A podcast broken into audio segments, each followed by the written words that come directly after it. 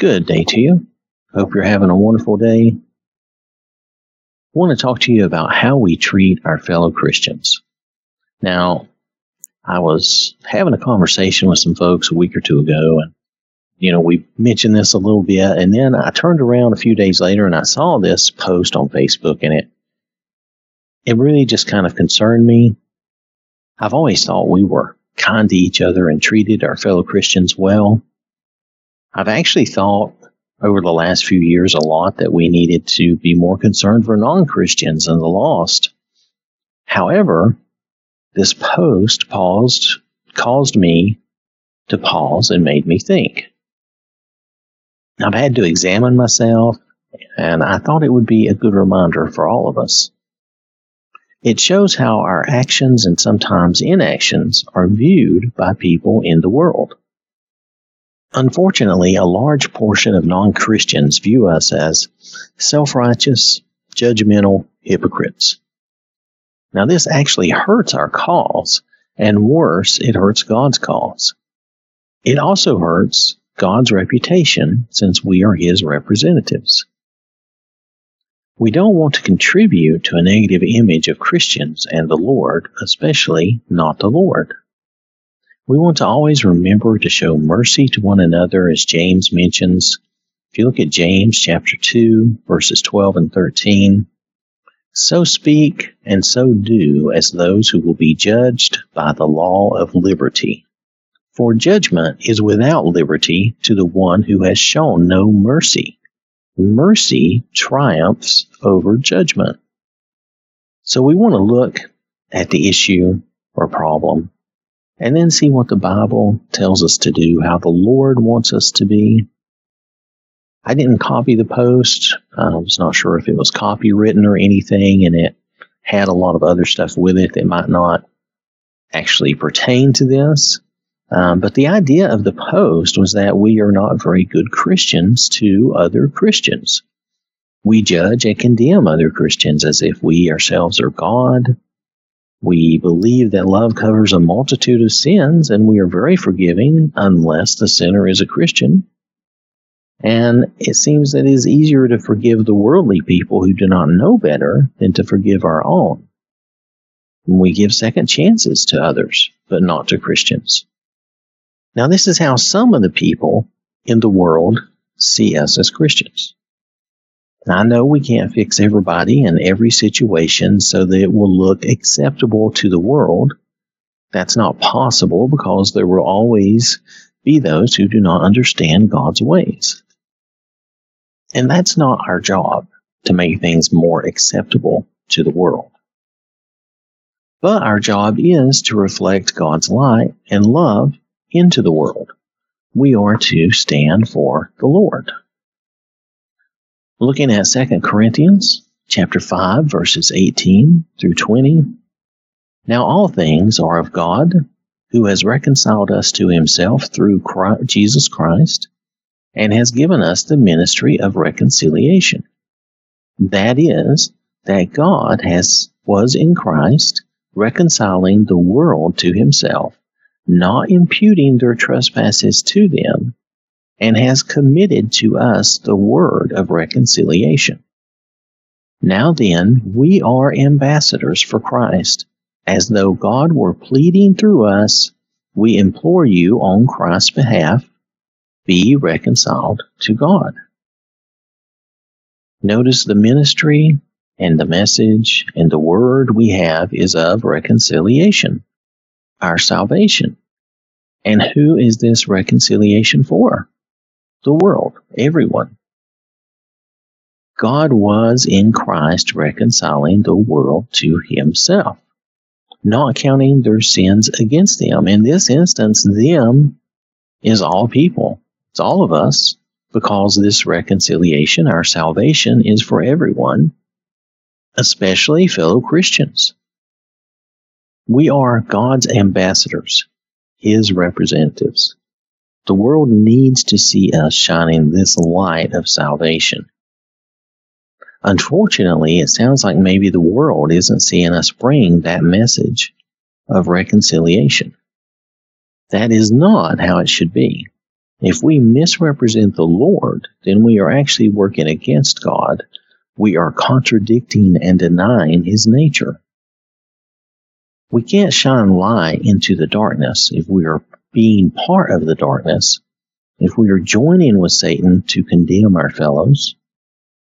That's his job. Let's leave him to that. Let him stand in front of God and be the accuser that he is. Let's not help him. So maybe part of the problem is how we see ourselves, where we think we are in our journey compared to other Christians. Perhaps we have a bit of a pride problem. Let's remind ourselves of who we are. When we look at each other, we see our sisters and brothers in Christ as we should. But when someone stumbles or falls, do we move to pick them up or do we back away? Are we afraid their sin will get on us? Are we too busy judging them to help them? These are serious things we need to ask ourselves. 1 John chapter 1 verse 8. If we say we have no sin, we deceive ourselves, and the truth is not in us. We are all still sinners we are working on and recovering from our sin like it is a form of illness. This is the comparison that Jesus made himself. If you look at Luke chapter 5 verse 31, Jesus was talking to the Pharisees who wondered why he was spending time with sinners. And Jesus answered and said to them, Those who are well have no need of a physician, but those who are sick. That is why we need the Lord, because we are sick with sin. This is a lifelong work to get rid of the sin. All of us, each of us, will err, we will sin, we will fall short, we will stumble. Do we even need to look at Romans 3 23? I mean, we know that we have all fallen short. That's who we are. We are recovering sinners, recovering only because of the Lord. So nothing for us to boast about in ourselves. Then, as it pertains to other Christians, what are we supposed to do? How should we be? If we look at Colossians chapter 3 verses 12 through 15, therefore, as the elect of God, holy and beloved, put on tender mercies, kindness, humility, meekness, long suffering, bearing with one another and forgiving one another. If anyone has a complaint against another, even as Christ forgave you, so you all must also must do. But above all these things, put on love, which is the bond of perfection. And let the peace of God rule in your hearts, to which also you were called in one body and be thankful. In the beginning of verse 12, you'll see he uses the word therefore, and that's because in the previous verses he was talking about we are in Christ and Christ is in us. Therefore, as the elect of God, notice as the elect of God. This means the chosen by God or the anointed of God, just as David said of Saul, he would not harm Saul because Saul was God's anointed, even when Saul was in the wrong and wanted to kill him. And this is how we should see each other. We should see each other as God's anointed. As such, too, also notice that all of us are holy and beloved by God. So we don't want to come against each other because we are all holy and beloved of God. Notice this is mentioned before he gets to anything else. This is to remind us of who all of us are. Then we get our instructions, and we are to put on, or one translation says, clothe ourselves, our inner selves, our hearts, in mercy and integrity and kindness. The word used for kindness there, um, it is It means both, like a benevolent moral goodness, a moral person who wants to do good or act kindly. It means integrity and kindness. We should clothe ourselves in humility, which is having a humble sense of ourselves, and also a morally humble attitude where we know we are no better morally than others. Why? Because we know we too still have sin. We are not perfect and sinless like the Lord. With that in mind, we keep a humble attitude. We are to be gentle, which is stated as meek and mild, not bossy or arrogant or proud. This pairs with humility so we do not think too highly of ourselves. We do not place ourselves above other Christians. We should wear patience as the Lord has been patient with us. If I think about that, then I think, well, the Lord has been patient with me for 57 years. I should be able to be patient with someone else for a time, especially another Christian. Next, we are to bear with one another. And this form of bear means to support, sustain, and endure. Sometimes we must suffer with them and for them. We should definitely be uplifting and encouraging and supporting. Then we must forgive, even as Christ forgive us, forgave us.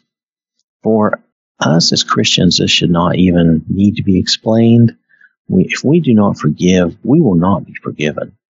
We do not want to hold hardness or offense in our hearts. Sometimes it can be difficult to let it go, but we must. We must forgive and let it go. The next verse says to put on love over all these things. Now, the way it's phrased here is, but above all these things, put on love. But you can think of this as like putting love on over all these things.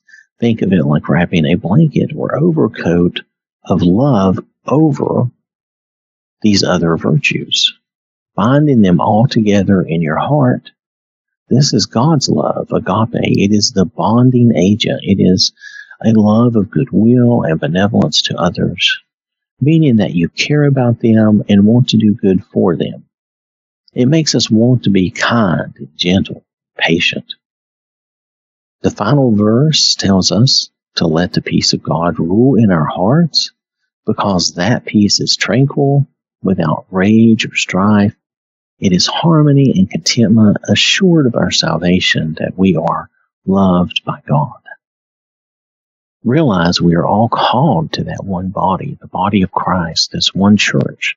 That means all of us, even if we have sinned. Finally, notice the last few words and be thankful. Be thankful that God forgives us ourselves and does not cast us out. With these thoughts in mind, with this attitude, we can help each other. Remember, this is Christians interacting with Christians that Paul is referring to. We are here as God's family to help each other. We're here to teach and encourage each other as best we can. That's part of our assignment. We are not always going to be 100% successful. So do not get frustrated. Everything is not going to be solved immediately or overnight. These things take time, like little planted seeds take time to grow. If we look at Galatians chapter 6, verses 1 through 3, brethren, if a man is overtaken in any trespass, you who are spiritual, restore such a one in a spirit of gentleness, considering yourself, lest you also be tempted bear one another's burdens, and so fulfill the law of Christ. For if anyone thinks himself to be something when he is nothing, he deceives himself.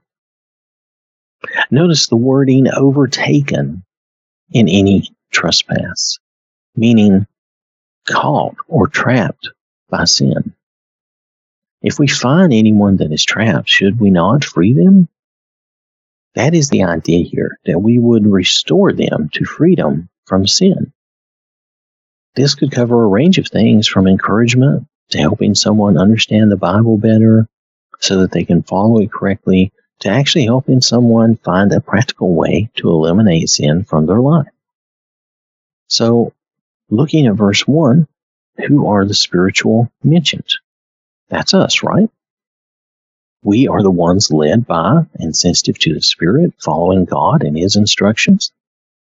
We are to restore in a spirit of gentleness, again, meek and mild, understanding and caring. Restoring is not condemning. There is no condemnation in the Lord. There is forgiveness. So why are we considering ourselves at the end of verse 1? Remember the woman in John chapter 8, how she was drugged out for adultery. They wanted to stone her. And remember how the Lord dealt with her accusers. Remember he wrote in the sand, and some have said, and I, I tend to believe he wrote the sins of these men who were wanting her stoned. Now, he could have written something else, but the, uh, the idea and the results are the same. They were ashamed of themselves, realizing that they were no better, and they left her alone rather than condemn her. We need to do that. Look at our own sin before we move to help others, much as Jesus said about getting the log or plank out of our eyes. Very same idea. And what is the temptation here? Well, see verse 3. To think too highly of ourselves, to think that we are better than others, we're never better than anyone else. We are different and individuals as God intended, but we are not better. Now, I'm not trying to discourage us from helping each other, but just help and encourage with the correct and humble attitude. That is what we should do. Notice verse 2 Bear one another's burdens and so fulfill the law of Christ. What was the law that Jesus gave?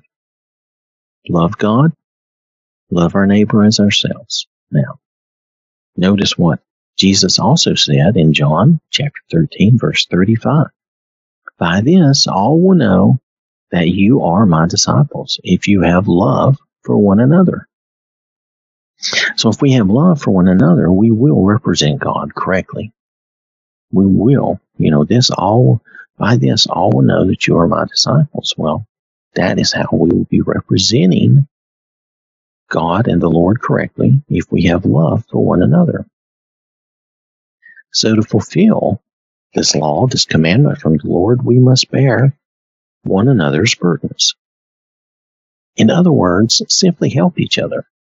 The way it's phrased makes it sound difficult, makes it sound oh, so what onerous or you know troublesome, but it's really not. It's just simply helping each other. So we've looked at all this to remind ourselves that we must reflect the character of God to the world. Now, this starts in our everyday life at home with our family. If we're not being very Christian with our family and loved ones, we're probably not being a good Christian outside to others. Then this responsibility expands out to our congregation, our Christian family, then out to other Christians that maybe aren't a part of our group, but they're still trying to follow the Lord. They're also trying to recover from their sin. And then we also have a responsibility to other people to treat them with God's love and kindness. We must show God's judgment at all times. What is God's judgment? Mercy. If it were not mercy, I, I don't think I would exist. In all our dealings with people, we must aspire to this definition of love. 1 Corinthians chapter 13 verses 4 through 8. Love suffers long and is kind. Love does not envy. Love does not parade itself, is not puffed up, does not behave rudely, does not seek its own, is not provoked, thinks no evil, does not rejoice in iniquity, but rejoices in the truth, bears all things, believes all things, hopes all things, endures all things. Love never fails. Now, after that sentence in verse 8, he goes on to other things. But this is our definition. This is God's love for all of us. Now, as we notice that, notice that this is God's love for all of us, Also think about this in regards to what John says in 1 John. If you look in chapter 4 and verse 8 and 16, twice within just those few verses, he states that God is love. Twice he says it. So we need to pay attention. This is the nature of God. And we should be representing that to everyone. So I hope this has been a good reminder. We want to focus on helping others, especially Christians. Galatians chapter 6 verse 10, therefore, as we have opportunity, let us do good to all, especially to those who are of the household of faith. The word here is especially meaning most of all, above all. We want to make sure we do not forget our Christian family when it comes to showing God, God's love and mercy. If we do not treat our own with that love, then everything else we do will seem false. So I want to thank you for listening. Hope you have a wonderful day. May God bless you and keep you safe. And remember, God loves you.